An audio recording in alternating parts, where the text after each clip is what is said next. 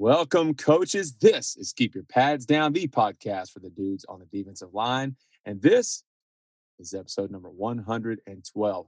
Thank you for giving us a listen today on what is the day after the 4th of July. I hope that all you guys enjoyed your weekend of celebrating this wonderful country of ours, whether you were shooting off fireworks, you were manning the grill, hanging out the lake, hanging out around the pool, maybe you're out on the golf course or just spending time with friends and family.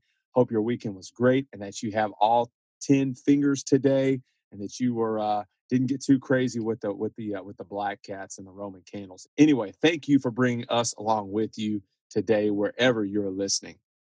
Well, in light of yesterday being our nation's Independence Day, I can't think of a better guest to have on than today's guest and former Arkansas Razorback, New England Patriot, and Army Ranger, Jake Bequette. I am so excited for you to hear my conversation with Jake today. And as we talk about lessons in leadership and things that he uh, gleaned from his life as both a, a football player and also a member of our armed forces.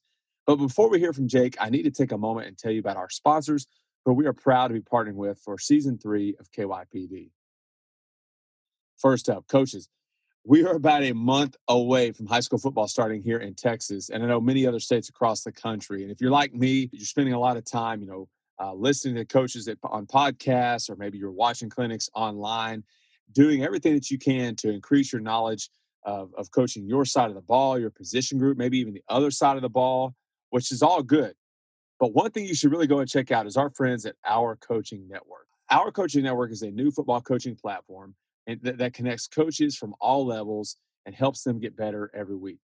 Our Coaching Network has live clinics going off three to four nights a week and we'll have 150 plus hours of high quality live coaching clinics this year, with each week's clinics added to a library that can be referred back to at any time in the future.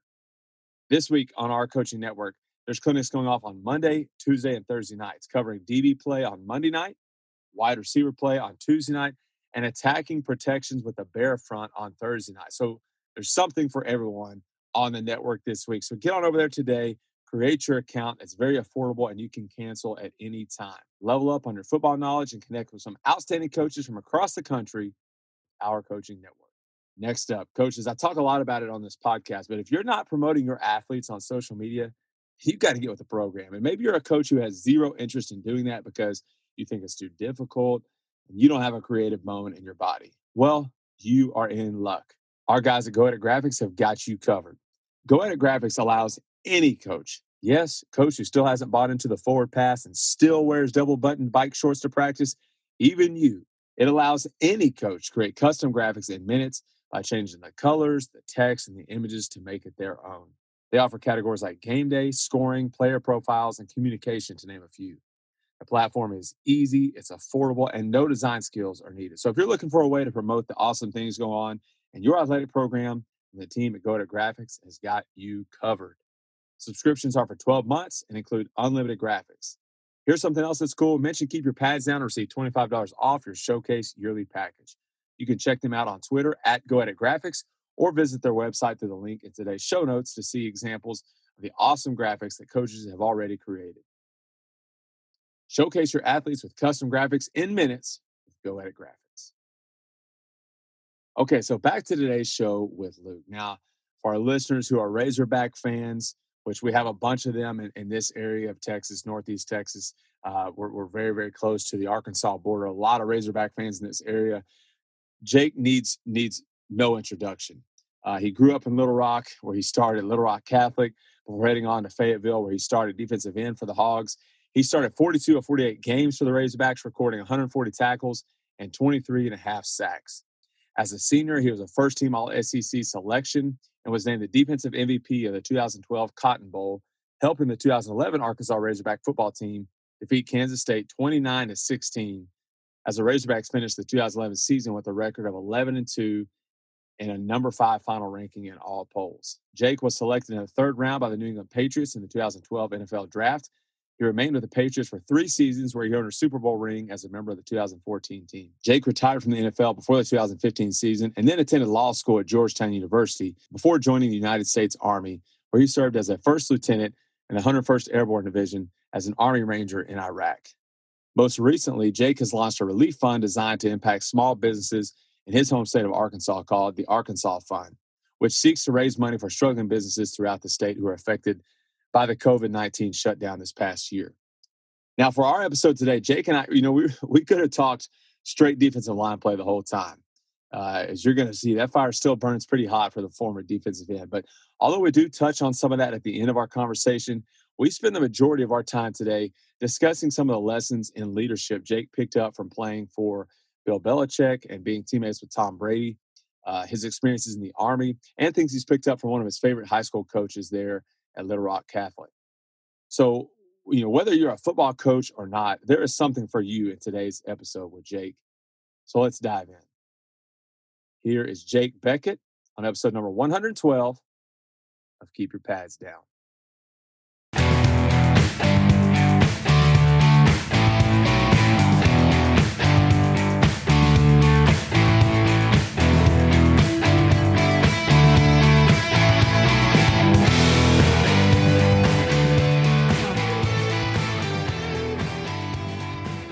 Okay, Jake. Well, you start in the SEC. You have a Super Bowl ring. You, you uh, been to law school. You served honorably as an Army Ranger in our country's military, and now, most recently, you you started uh, your own nonprofit. But now we can add guest on a football coaching podcast to that impressive list of achievements. So, thank you so much for joining us today. It really is an honor. No, Ty, thanks for having me. And I think we should list this first. You know, I think this is the most this is most important. Yeah, yeah. I don't know about that, and I don't know if anybody listening to this is going to buy that. But hey, thank you. I appreciate it. Well, I, you know, there's a lot of directions that we can uh, take here with this conversation. There's so much that that we can talk about, but I would get in trouble uh, with a lot of my my my Arkansas friends. You know, here we're in, in Texarkana. We're right uh, as northeast Texas as you can get. Right there, I'm at my house. I'm sitting a mile from the Arkansas border. A lot of Razorback fans, so I know a lot of them will be excited to hear from you today. So let's let's start off by talking some football. Um, we usually begin our discussions by just talking to our guests about their their journey through the game of football. Your yours is very interesting, so tell us a little bit about that. Well, as uh, as you may know, and some of your listeners may know, I come from a bit of a football family. Um, my grandfather, dad, and uncle all played football at the University of Arkansas. My grandpa played back in the 1950s uh, that was before uh, they wore face masks, as he would tell you. Um, but uh, yeah, he played in the 1950s under Coach Bowden Wyatt. He was part of the 25 Little Pigs team back in 1954 that won the old Southwest Conference championship. Um, you know, that was a big uh, a big season for the for the program and really kind of launched uh, Arkansas into the uh, you know the really really solid era of you know Coach Wyatt and into the Broyles era. Uh, my dad played under Coach Lou Holtz from 79 to 82, was part of some really good teams. Then my uncle played for uh, Coach Holtz and Coach Hatfield uh, in the mid 80s. And I was very blessed and fortunate to be able to follow in their footsteps and play for the Hogs from 07 to 2011. The 2012 Cotton Bowl was my last game. It was just a just an absolute honor to be a part of that team and part of a program that you know really struggled my first couple of years with the coaching change from Coach Nutt to Coach Petrino.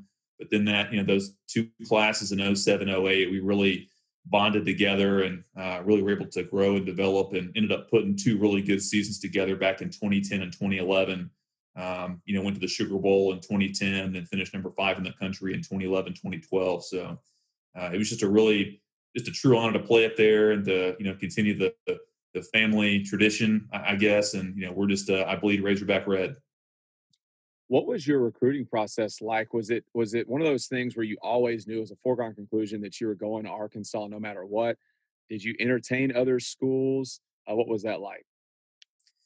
Well i knew that from the very beginning um, that i wanted to be a razorback. I grew up calling the hogs obviously with my family legacy. Uh, i would have been disowned if i choose chose anywhere else but the the real question was, you know, whether I'm not whether or not I would get an offer from Arkansas. I was not a very highly recruited prospect. Um, you know, but late in my junior year, I started to get some some offers, some other uh, SEC offers, uh, and then Arkansas pulled the trigger and offered me uh, in the spring of my junior year um, in high school. And you know, I, I, tell the story. I mean, Coach Nutt offered me the scholarship there at the junior day, and I mean, before he even got the words out of his mouth, I accepted. And you know, he he kind of laughed and said, "Hey, Jake, this is a big decision. Go ahead and take 24 hours and, and get back to me." And I said, all right, coach, it's, you know, 3.05 p.m., whatever time it was. At 3.05 p.m. tomorrow, I'm going to give you a call and commit. And he was like, okay. And, you know, sure enough, the next day I called and said, hey, coach, I want to be a Razorback. And, you know, that was a, that was just a, a huge uh, goal to accomplish. And, um, you know, I was just very blessed to have that opportunity. Yeah, and and to do it in in the state of Arkansas where you're from, you know, going to school there uh, at, at Harding like I did, I didn't. I guess I was a little bit ignorant to the the passion that the the people of Arkansas have for the Razorbacks. It is unique in the fact that there is no other uh, FCS, I'm sorry, FBS school there in the state. You know, there's no, you know, Alabama has uh, obviously Alabama and Auburn. Uh, Georgia has Georgia and Georgia Tech, and you know Mississippi has Mississippi, Mississippi State, and of course Texas. We have you know four or five uh, of of those types of schools, and so the allegiances are are divided. But that's not the case in Arkansas. Uh, when you cross that line, it's Razorback red from Texarkana on up into uh, into Springdale and and Fayetteville, which is is something that I think has has got to be cool when you're part of that team that means so much to the people in the state where you grew up.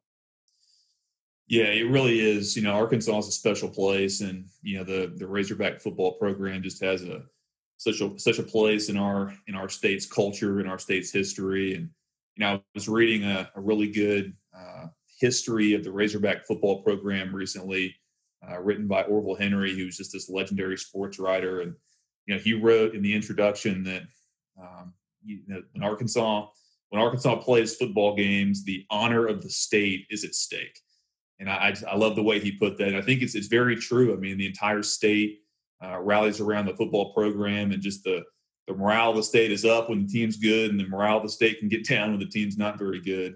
Um, but it was, you know, when you and, and, I realized that. Now I like to tell people, and I was actually having this discussion with Coach Coach Houston Nutt a few months ago.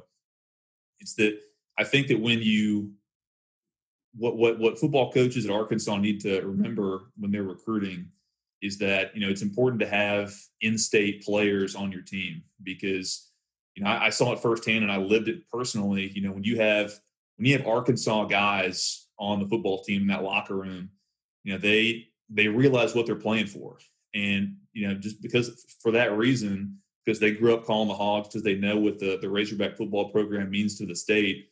You know they're going to raise their level of play, and even even just as importantly, they're going to raise the level of play of their teammates, of the guys around them.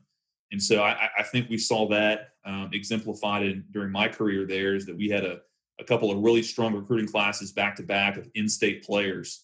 Um, you know, guys like Jerry Franklin, Grant Cook, Joe Adams, Jarius Wright, DJ Williams. You know, tons. The list goes on, and uh, I, I, think there's a there's a direct correlation between you know uh, Razorback football teams that are successful um, and the number of you know in-state players that are on those teams. Yeah, absolutely, no doubt. And I think that the same could be said for you know a lot of states when you see these these schools that are used to being successful when they stop being successful it it a lot of it can be can be pointed to the fact that they're losing their top players in state and when you have a state like arkansas that is smaller and there's not just a ton of top flight guys uh, it's really important for the for for the university of arkansas in order to be successful to really build a fence around the state and not let the neighboring states come in and get those guys out, which you know you see has ha- happens when when you know when Arkansas does have some rough years. That that that typically is is, is a big cause of it. Yeah, you're exactly right. I mean, you've got to you've got to build that fence, as they say, and um, you know, historically we've done a pretty good job of that. You know, we there have been some exceptions, um, but you know, you're exactly right. When when you have those in-state players that um, you know, are, are you know have a, a big national profile in recruiting, you got to get those guys up to Fayetteville. No doubt. Okay, so from from from Arkansas, you were drafted in the third round by the Patriots. Talk about that um, and what that experience was like for you. Well, that was just uh, it, it was a, a, privilege to be able to play for Coach Belichick, the greatest football coach of all time, in my opinion, and just to be a teammate with guys like Tom Brady, Rob Gronkowski, Vince Wilfork. I mean, guys who were some of the most legendary players uh, in the history of our game.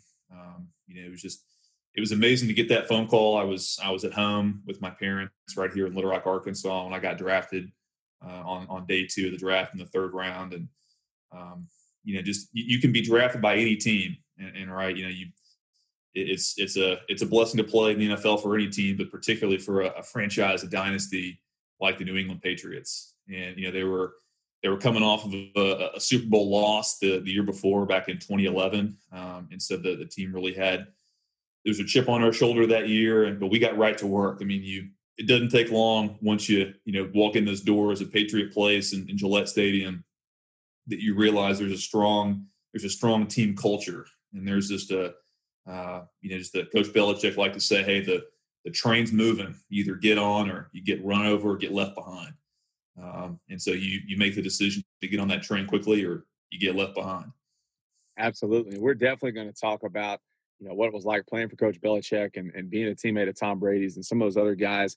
But I'm just curious. So leading up to the draft, was uh, had you had conversations with with any teams in particular? Were, were you did you kind of have an idea where you might land? What was that that whole process like for the vast majority of us who never did or, or never will experience that? Yeah, the, the pre-draft process is really interesting, and you know you, you hear tons of different rumors coming from every which direction. You know, your agent tries to stay plugged in, but at the end of the day, you really have no idea. I mean, I, I knew the Patriots liked me. Um, their director of player pro, their director of pro personnel uh, came and worked me out privately in Fayetteville a few weeks before the draft. Um, and so I knew they were interested. There were a few other teams that were interested. Um, my agent told me, know, I, I knew I wasn't going to be a first round draft pick, but he told me that there was a chance I could be drafted uh, in the third round or the early fourth round. I found out later that the the Minnesota Vikings uh, were going to pick me. I think at like pick 100, uh, which is the early fourth round. Um, and so the Patriots found that out somehow, and they kind of knew it was now or never to pick me at pick 90, and and that's what happened. But you know, it was just a huge relief. I mean, I, I wasn't. I had my expectations, uh, you know, in a, in a, pretty reasonable position. You know, I, I was. I wanted to get drafted, but I realized that you know you're you, you have to prove yourself no matter where you get selected. And so I was just ready to go to work. And you know, when I got that phone call from Mr. Kraft and Coach Belichick, I mean, that was just a dream come true. Uh, I, I, I can imagine. Uh, well, today we're, we're, what we're going to focus on is just some of the lessons you've learned uh, when it comes to leadership, and we haven't even uh, really got into your military career yet or anything like that, and we're going to talk about that later on in our conversation. But first, just just talk to us a little bit about uh, some people and, and, some experiences that have helped mold and shape your skills as a leader. Um, you know, along this process of playing football and and being in the military and that sort of thing. Yeah, I think there's a uh, you know there's a strong correlation between um, you know the game of football, the lessons you learn there, uh, things you mentioned in terms of hard work, teamwork, leadership, and, and also in the military. Um, you know, there's a I, I guess it's I'm kind of a student of, of, football history, and you know, of course, uh, General Neyland was the longtime coach over at Tennessee. They named the stadium after him, so obviously there's some crossover there between between military and football. Coach Belichick actually has a a very strong uh, respect for the military. His dad coached at the Naval Academy. Uh, Bill was a young man, and so he he grew up around Annapolis, and uh, he would always bring in uh, you know current and former military members to come speak to the Patriots when I was there.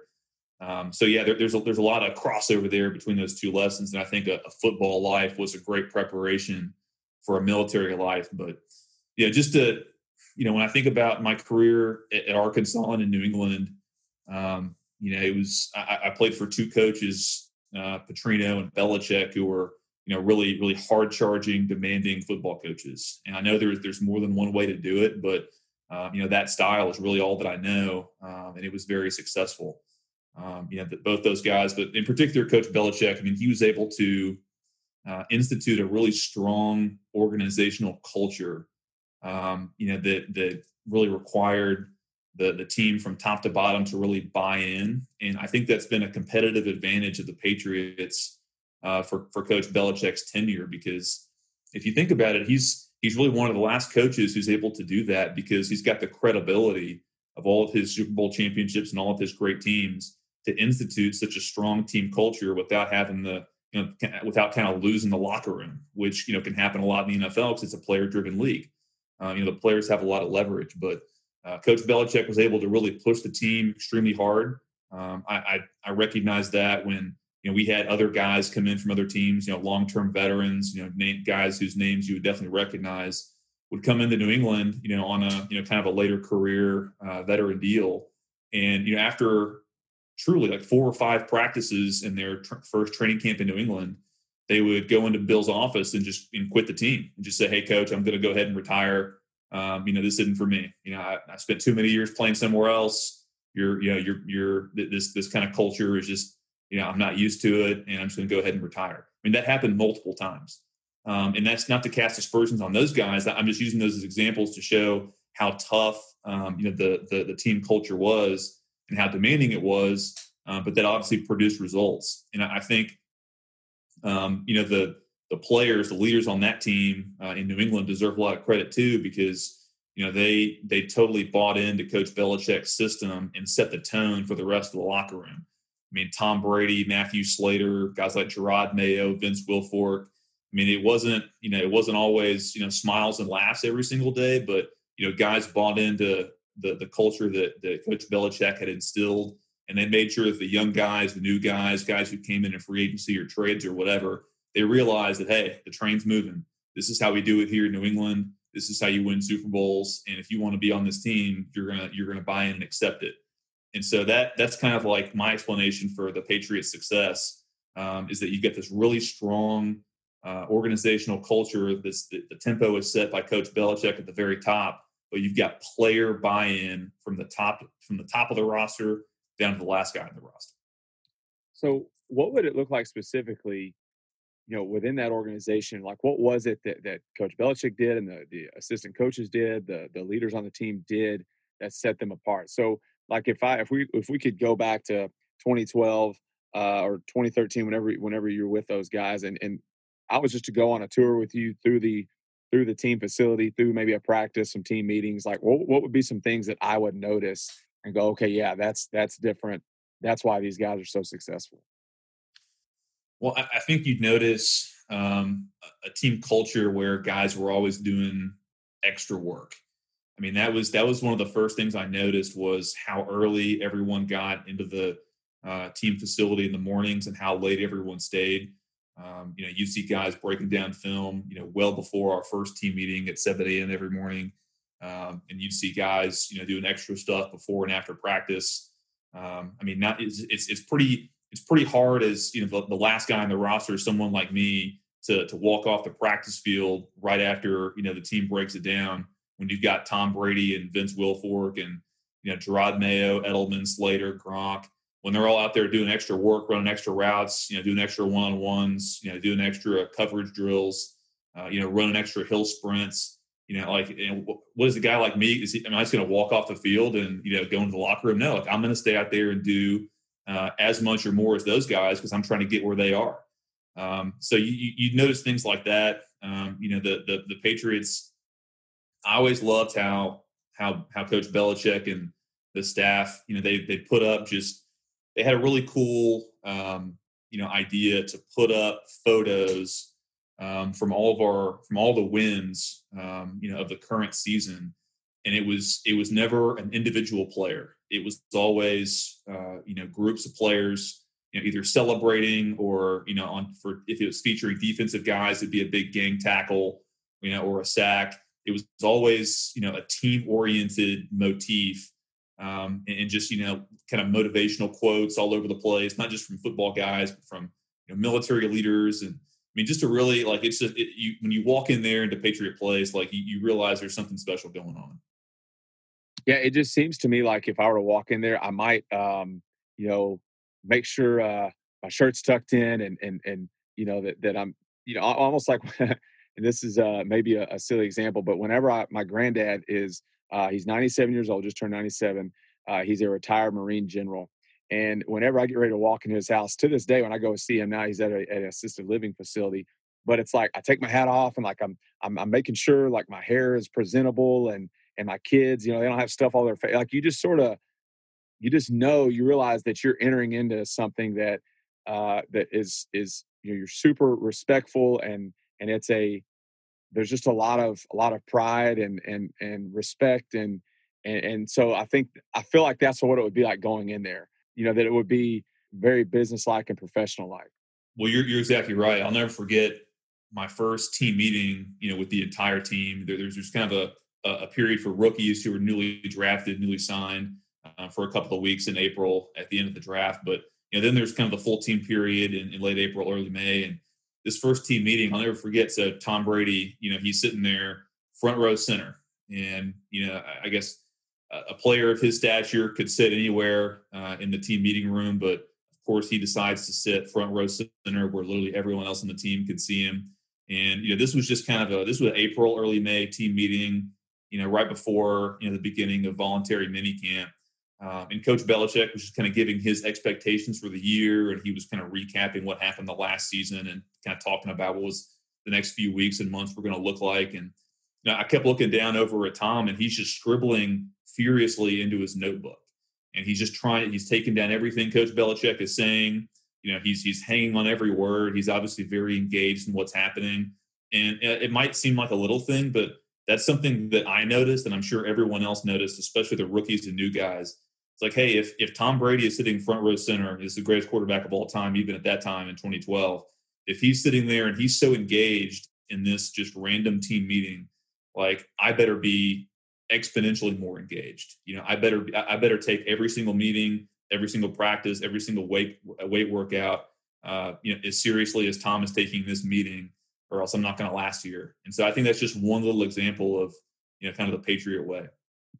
Yeah, absolutely. I had someone tell me actually this was did had had nothing to do with football. It was, was with parenting. Uh, when when my wife and I had kids or started having kids, and uh, someone told me he said, "Hey, you know, when it comes to raising kids, they won't be what they don't see." And so now I use that all the time with my kids, especially those guys who are trying to be leaders. Is that you know if you want if you want people to follow you, then then you have to demand of yourself the same things same things that you're demanding of the people that you want to follow you. And so I think that's a great example of that. So talking about Tom Brady specifically, let's think about this last year. Uh, were you as surprised as everyone else watching him and the run that that he and the Bucs went on? Was that a shock to you, or is it kind of like, yeah, I could I can see that happening? Oh, it, it wasn't surprising to me at all. I mean, he's he's in the best shape of his life. You know, even at this age, you know, he has no intention of slowing down. And you know, just from what I observed in my you know four years there in New England, like you know, he, he's he's more than capable of playing for an extended period of time. I remember asking him. This was in 2012, my rookie year. You know, even then, I asked him, "Like, hey, you know, Tom, like, how long do you want to play?" And he would just kind of laugh and just say, "Hey, Jake, I'm I'm just getting started. I'm I'm just getting warmed up."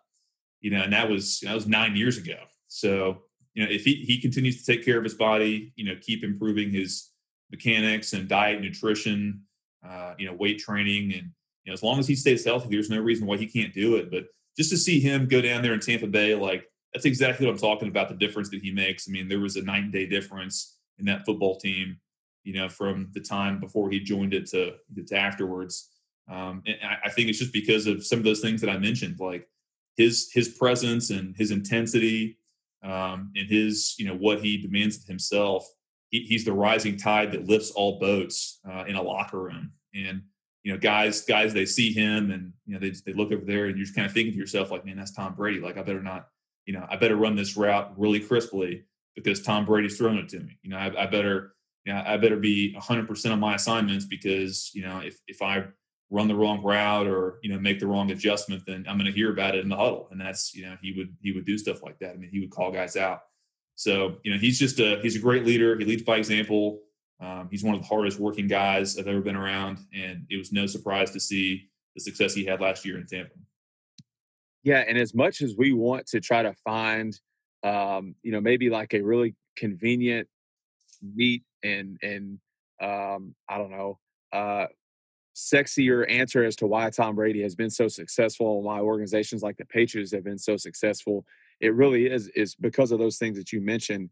You know, every, guys looking to do extra work um, guys just just being relentless in their pursuit of perfecting their craft and and it's not always fun a lot of times it isn't fun um, it's it is mundane it is monotonous but therein lies the path to greatness doing those things over and over again and bringing others with you along the way yeah you just you gotta you gotta love the process you gotta embrace it i mean you've gotta you know you gotta be passionate about what you're doing and you know you've got to believe in what you're doing and and because if, if you don't then you're going to burn out i mean it's just it's too hard to to to make it to that level and it's too hard to do you know what you do in the game of football day in and day out uh, if you're trying to be the best if you don't love what you're doing.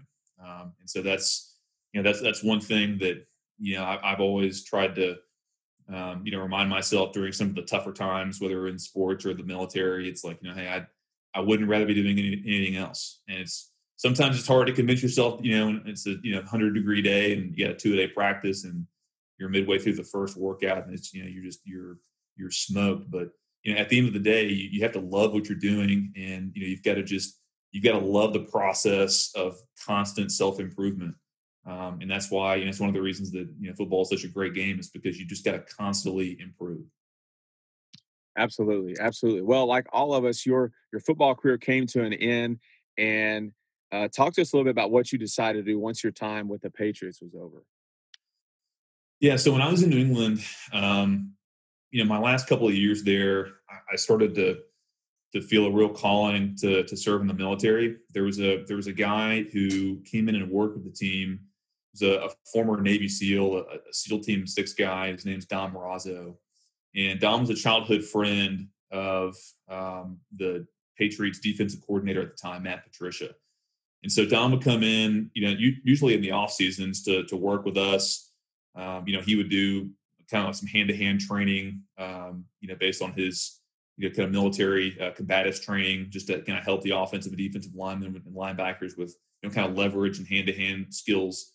Um, but mostly, like I, I think the, the purpose of Dom being there was just to impart some of his wisdom uh, in terms of leadership and uh, you know stuff he's gleaned from his military experience. And I, I, always found myself just talking to Dom about what he had done in the SEALs, and um, you know that, I think that was that was a big influence on me. And I, I just realized like, hey, you know, whenever my football career is over, you know, whenever the season of my, of my life is over, um, you know, I, I, want military service to be part of my story.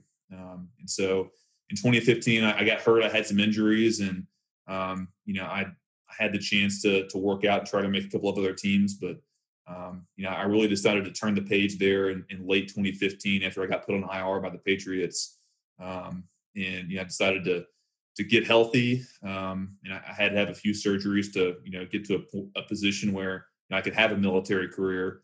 Um, but you know, once I once I kind of made that decision to go serve, um, it was all systems go uh, with the same intensity that I'd approached my football career. And so then talk about you know what that's like. Um, you know, joining the army there and and all of that training that that I, I got to imagine you feel like maybe um, starting over as a freshman in high school or freshman in college again, where uh, you're sort of anonymous. You know what you've done in the past has it doesn't really matter. It's you know you're now just another guy um, trying to make it through.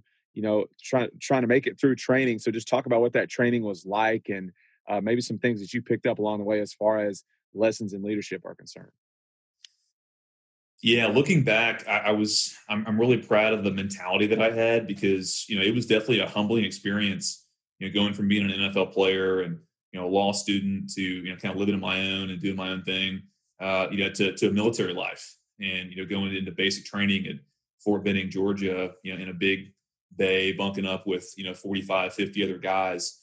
Um, in retrospect, that might have seemed difficult, but really, I, I was just I was all in mentally um, in, into serving, and so I just kind of made the decision that you know, hey, whatever happens along this road, I'm going to embrace it. I'm just going to take it one day at a time.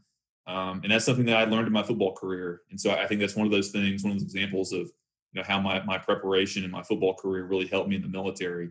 Um, but yeah, I, I, went into basic training at, at Fort Benning, Georgia, and in the summer of 2017, graduated basic, went into officer candidate school. I entered the military on an officer candidate school contract, um, and I commissioned as a lieutenant in early 2018 went through the infantry officers course, uh, still there at Fort Benning uh, throughout most of 2018. And then I volunteered for Ranger School, uh, which takes place in in three locations across the southeast at Fort Benning, Georgia, and Dahlonega, Georgia, uh, up in the Smoky Mountains, and then down in uh, the swamps of Florida and the Florida Panhandle. Um, and so that was that was quite an experience. But I graduated Ranger School in uh, late October 2018, and that was uh, you know that was my that was my military training what can and, and maybe there's not a lot that you can tell us but what what can you tell us about the training that is required for ranger school ranger school was the toughest thing i've ever done mentally and physically um, you know it was Uh, it's a 62 day course. If you go straight through, which I was uh, very blessed to do, you don't want to stay there any longer than two months. Um, but you know, it's a it, it's an absolute gut check because um, you know you've got to pass a series of uh, you know physical tests in the very beginning uh, in the, the ranger assessment phase, RAP week. Um, you know, which is a, a you know a huge uh, cause of attrition in the class. Um, you know, we, we started with, I think, 360 uh, Ranger students on day one, and I, I, graduated with, I believe, 82. Or I think there were 82 of that original 360 who who went straight through with me.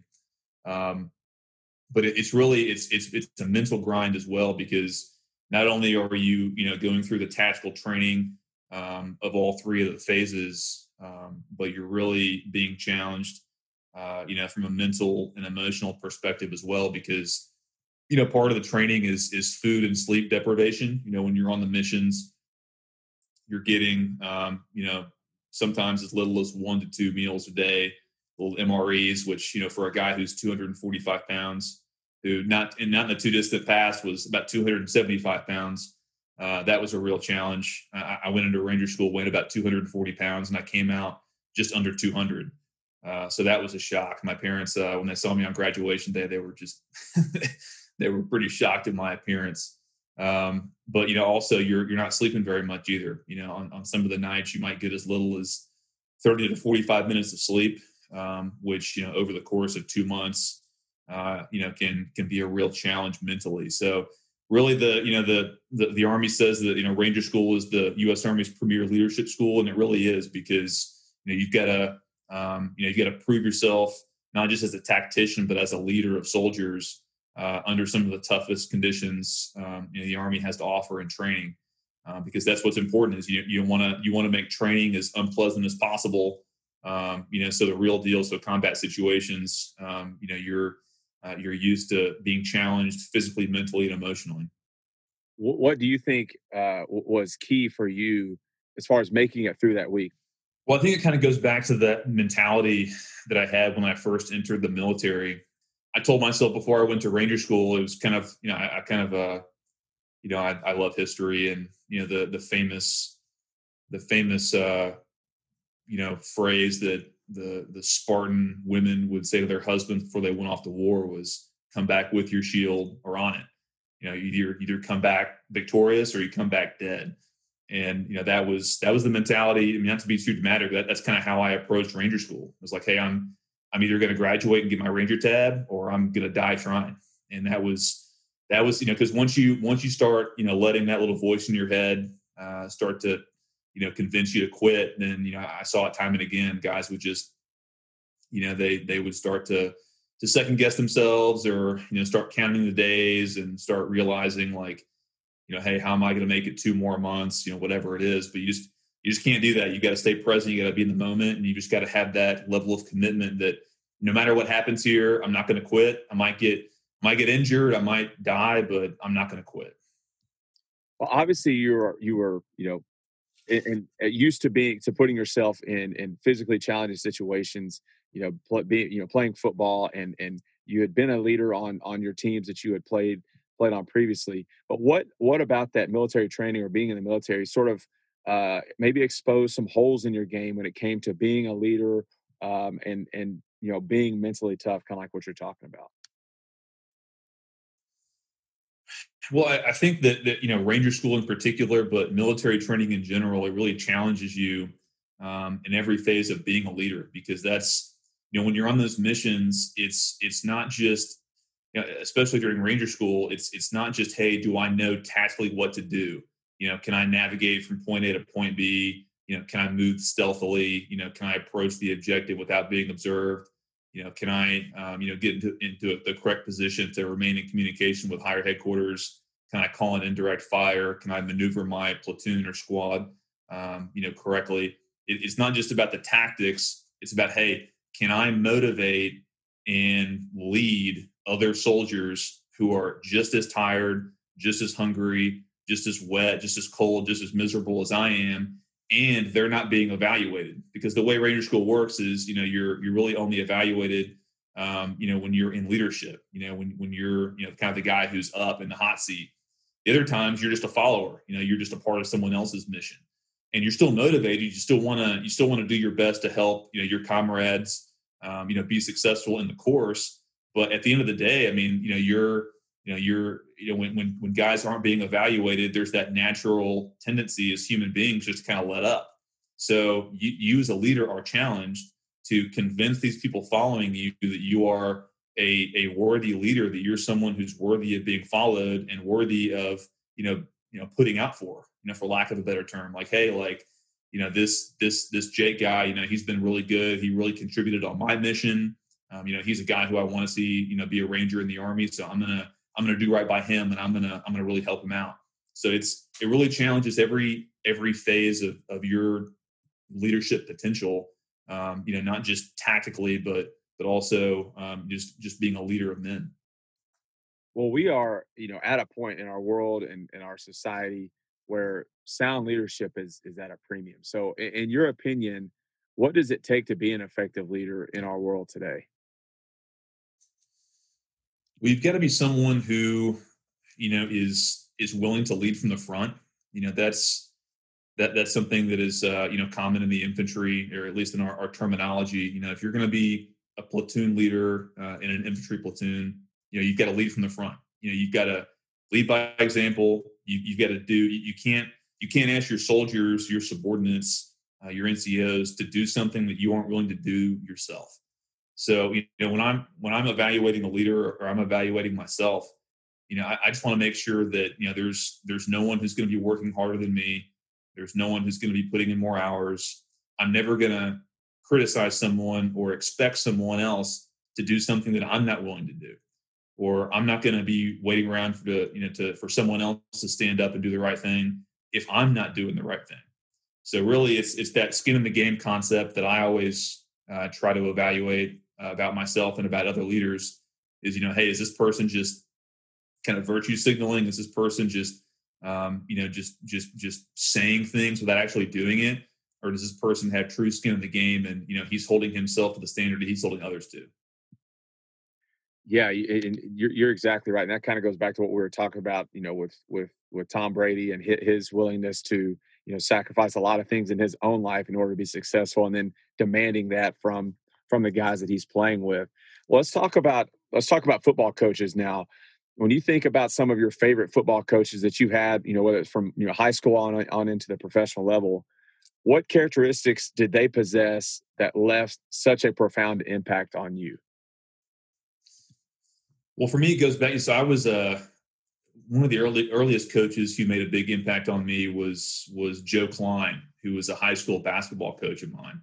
You know, Joe played in the NBA for a number of years. He played at Arkansas before that, and his son Daniel and I are the same age uh, and we went to high school together. And so Joe um, was kind of an assistant coach on our high school basketball team.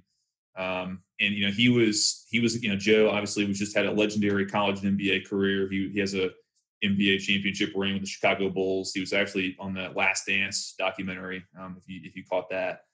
Um, but you know Joe would I mean he really kind of took me under his wing. I was you know I was a, a postman on our on our high school basketball team and you know, even though I wasn't I wasn't going to play basketball at the next level, um, and football was always my priority.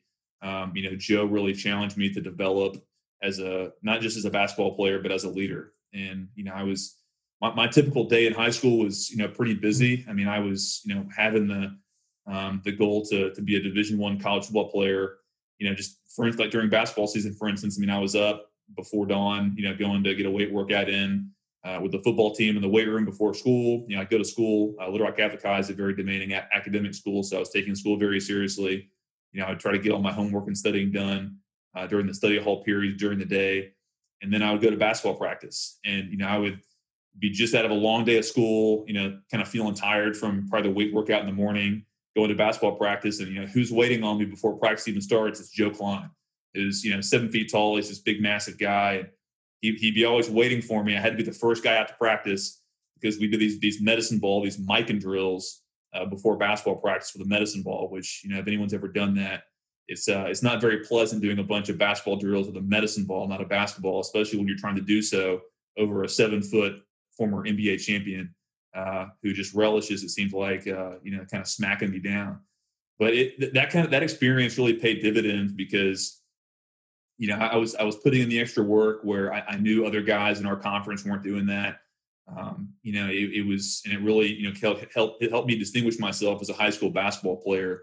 And we ended up having some really good high school basketball teams. But you know, I would I would do the you know stuff before practice with Joe, during practice with Joe, after practice with Joe, and then I go home and get another weight workout in that night um, in this little kind of shed we had at my parents' house. Um, so that was just kind of a typical day for me when I was in high school, and I really hope that that kind of schedule can you know kind of give your listeners a um, you know an idea of you know what I was doing to to really um, set myself apart from other high school athletes at the time. Well, if you could speak to to football coaches directly now, uh, what advice would you give them about leading their teams and and having a similar impact on their players like Coach Kleine did for you uh, in light of the, the, the challenges, you know, the specific challenges that we are facing today as a society? Yeah, you don't have to be an NBA champion to have the credibility to to push your players past what they think their limits are, and I think that's uh, you know that's one of the biggest blessings that I had from some of my coaches. Uh, you know, from Joe Kleine to Coach Petrino to Coach Belichick, is that you know they always they always had the the the courage, really the intellectual courage, I'd say, to to push their players past, um, you know, the the the point of comfort, the point of where they thought their limits were, and that's that's not always easy to do, um, you know, because you, you know, I, I, think especially today, a lot of you know a lot of coaches they want to, um, you know, come alongside athletes and, um, you know, be a little bit more, um, I guess, uh, what's the word I'm looking for? A little bit more uh, understanding. Okay. Or, I, I, I don't want to say soft, but um, you know, I, I, just in my experience personally, like what I what I and my teammates always responded to was, um, you know, coaches who weren't afraid to push the limits and, and, weren't afraid to challenge us to, you know, do things that no one else was doing. You know, my my dad always taught me, and again, I was very blessed to grow up with a dad who had you know done what it took to to play Division One football and he he said something to me at a young age that that that resonated then and still does now is that if you want to get better than someone else you got to be willing to do what no one else is willing to do. If you're just doing what your teammates are doing in practice and the weight room then you're only going to improve at the same rate that they are. So i mean relatively you're not really improving. You're just getting you, you know you're just improving on the same margins as everyone else. So, you know, whether it's in sports or in the military or in your profession, uh, in academics, whatever it is, like if you want to truly improve, you've got to do the things that no one else is willing to do. Um, and so that's that's diet, that's nutrition, that's weight training, that's film study. You know, that's you know tinkering with you know concepts that might be innovative. Um, you know, a good example. So Tom Brady, for example. You know, Tom Brady. You know, people talk about the you know the vegan diet. You know, Tom Brady was doing that ten years ago. I mean, he was bringing in his own. Again, not everyone has the resources for a private vegan chef or whatever, but he was, you know, he he would bring in his own containers of food to the Patriots facility because you know he was a believer in you know the vegan diet and he was he, he wasn't afraid to experiment and, and try something new and, and, do something that no one else was doing. Um, and, and, so there's just there's tons of examples, but I really think if you're if you're a coach out there, you've got to have the, the intellectual courage to push your players, um, you know, to do things that no one else is going to do. Did you ever try any of uh, Tom's avocado ice cream that we hear about, or anything? Did you ever swipe any food off of his tray, or no? no, no, he uh, he wouldn't let me do that, um, and I probably couldn't afford it. Um, but no, he. I just use that as an example. I mean, you know, he the guy was he was always willing to to tinker. Um, he was always tinkering with his mechanics. Uh, he was always tinkering with his workout regimen, uh, tinkering with his workout regimen. Um, you know, he was he was always looking for that next edge, and that's that's something that um, that is a lesson for all of us. All right, now I want to uh, I want you to get back into defensive end mode here for a second. Okay, and let's go back to your days uh, when you were uh, dominating high school football in, in, the in the state of Arkansas, and then wrecking shop in the SEC. So when you were playing uh, defensive end, what did you enjoy more, playing the run or or rushing the passer? well, every defensive end, I think, would would would say that there's nothing like rushing the passer, and that's that's always the uh, that's always the most fun thing, just pinning your ears back and getting after the quarterback. And I always I always kind of looked at rushing the passer as a, a privilege, like something you had to earn, and you earned that by stopping the run on first and second down. And so we always that's something we would talk about in college and the pros is that you know you, you've got to you got to get teams in the third and long, you know, where they've got to pass, um, and you do that by being being stout in the run game on first and second down. You know, being opportunistic, you know, being ready to to get after it on, on first and second down too. But um, you know, there really is nothing like rushing the passer. Um, you know, there's there's nothing like getting ahead on the team, and you know, they know they have to throw. You know they have to throw. Their offensive tackles know that you know they have to throw, and so you can just pin your ears back and get after it. Yeah, and, and guys who've heard me, uh, who listen to this podcast regularly, have heard me, you know, kind of liken it to this that stopping the run is it's like eating your vegetables and passing and, and rushing the passers like like your dessert. You can't have your dessert before you eat your vegetables, and and so you got to make sure your hand on that first. But yeah, you're right, and that was a layup question for you. But I but I, I kind of I counted on you picking that that choice so I could ask you this question: What was your favorite pass rush move or your go to pass rush move? You know, I'm a strong believer that you don't really have to have an array of pass rush moves. Uh, you know, really, you just need you need a just kind of a go-to move and a counter off that go-to, and you've always got to have the bull rush um, in your back pocket. You know, the the I, I, firmly believe, and this is after you know playing for a long time and talking to offensive tackles. You've always got to have them scared of two things: one, that you're going to blow by them, and number two, that, that you can bull rush them. And then other than that, just having a, a standard move and a counter. So I like just a chop, dip, and rip. Um, they just kind of always, um, you know, felt natural to me. You know, I would just wait for the offense tackle to flash his hands, and I would chop him down. And then the the the counter off that was just kind of an inside move where I would sometimes I would kind of fake the chop, and then I would rip inside. Um, you know, really that that kind of depends on the protection scheme. You know, obviously you don't want to be coming inside if the if the guard is going to slide towards you in protection or if the quarterback is a mobile guy who can break contain. Um, you know, but really, if you, I always focused on getting a good get off on the edge um, because really, I, I, I, firmly believe that it, it all starts with making that tackle fear that you're going to blow by him and that you're powerful enough to bull rush if you want to, and then just that basic movement of counter. See, we could have made a whole. I talked about this at the beginning. We could have made this whole podcast just about what you're talking about right there, and Oh, I'd love to. Now, do you miss playing football? Oh yeah, yeah football's a great game. I love it. I mean that that season of my life is over, and I'm I'm definitely at peace with it. But I mean, yeah, you miss you miss game day. How do you, I guess, scratch that that football itch? I mean, I, I, I doubt you're going out on the weekends there in Little Rock and, and playing some pickup games in the park or or something like that. So how how do you kind of uh, scratch that football itch? You know, I, I do. Uh, you know, I still love to work out. Um, you know, I, I, I still love to get up first thing in the morning and and get in the weight room. Um, you know, it's not really a competitive sport, but you know, it's just a way to stay stay fit, stay in shape. You know, it's a habit that I have that hopefully is never going to go away. Um, and you know, I do love to play. I play pickup basketball games. Um, you know, just love to to compete um, in whatever it is. Um, but you know, I really haven't played any uh, you know pickup football games in a long time. Maybe maybe that'll happen sometime in the future. Well, if, if it's not too far of a drive from Little Rock to Texarkana, if you ever want to come down and and uh, take over the defensive ends, uh, we, would uh, we, would be happy to to to hand hand off the reins to you. I might take you up on that. Yeah. Well, Jake, uh, I, I really I really appreciate you joining us today and and learned a lot from our conversation and have a lot of respect for you and and and uh, want to uh, to wish you the best of luck in all your future endeavors uh, in 2021 and beyond. Uh, but once again, thank you so much for joining us today. Thanks for having me on, Ty. It was a pleasure.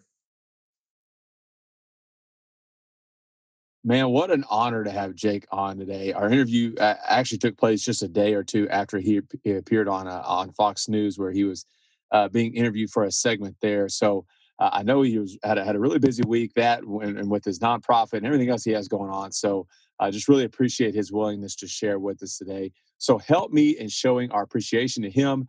by giving him a follow on Twitter. You can find him at Jake Bequette 91. That's at Jake B E Q U E T T E 91. and by letting him know you heard him here on KYPD. But you know, Jake is just he's just one of those guys that you would you'd love for your sons to emulate. Not only is he, you know, he's an outstanding athlete, but he's intelligent, he's humble, he, he he's tough, he he loves his country, he gives back to others. So just a big shout out to Jake for all of his accomplishments and for the example he is setting for the young men in our country. Our quote of the day comes from Jake and is posted on the wall of the New England Patriots facility, and it goes like this Leadership is doing what's best for the team when it's not necessarily the best thing for you. And with that, we will close out this episode of KYPD. If you're liking what you're hearing, please give us a five star rating and leave us a review and help us spread the word about our podcast here. Be sure to join us right back here next week where we're back to talking D line play with a coach from the American Athletic Conference. Until then, make it a great week. Love God, love your neighbor, and of course, always remember keep your pads down.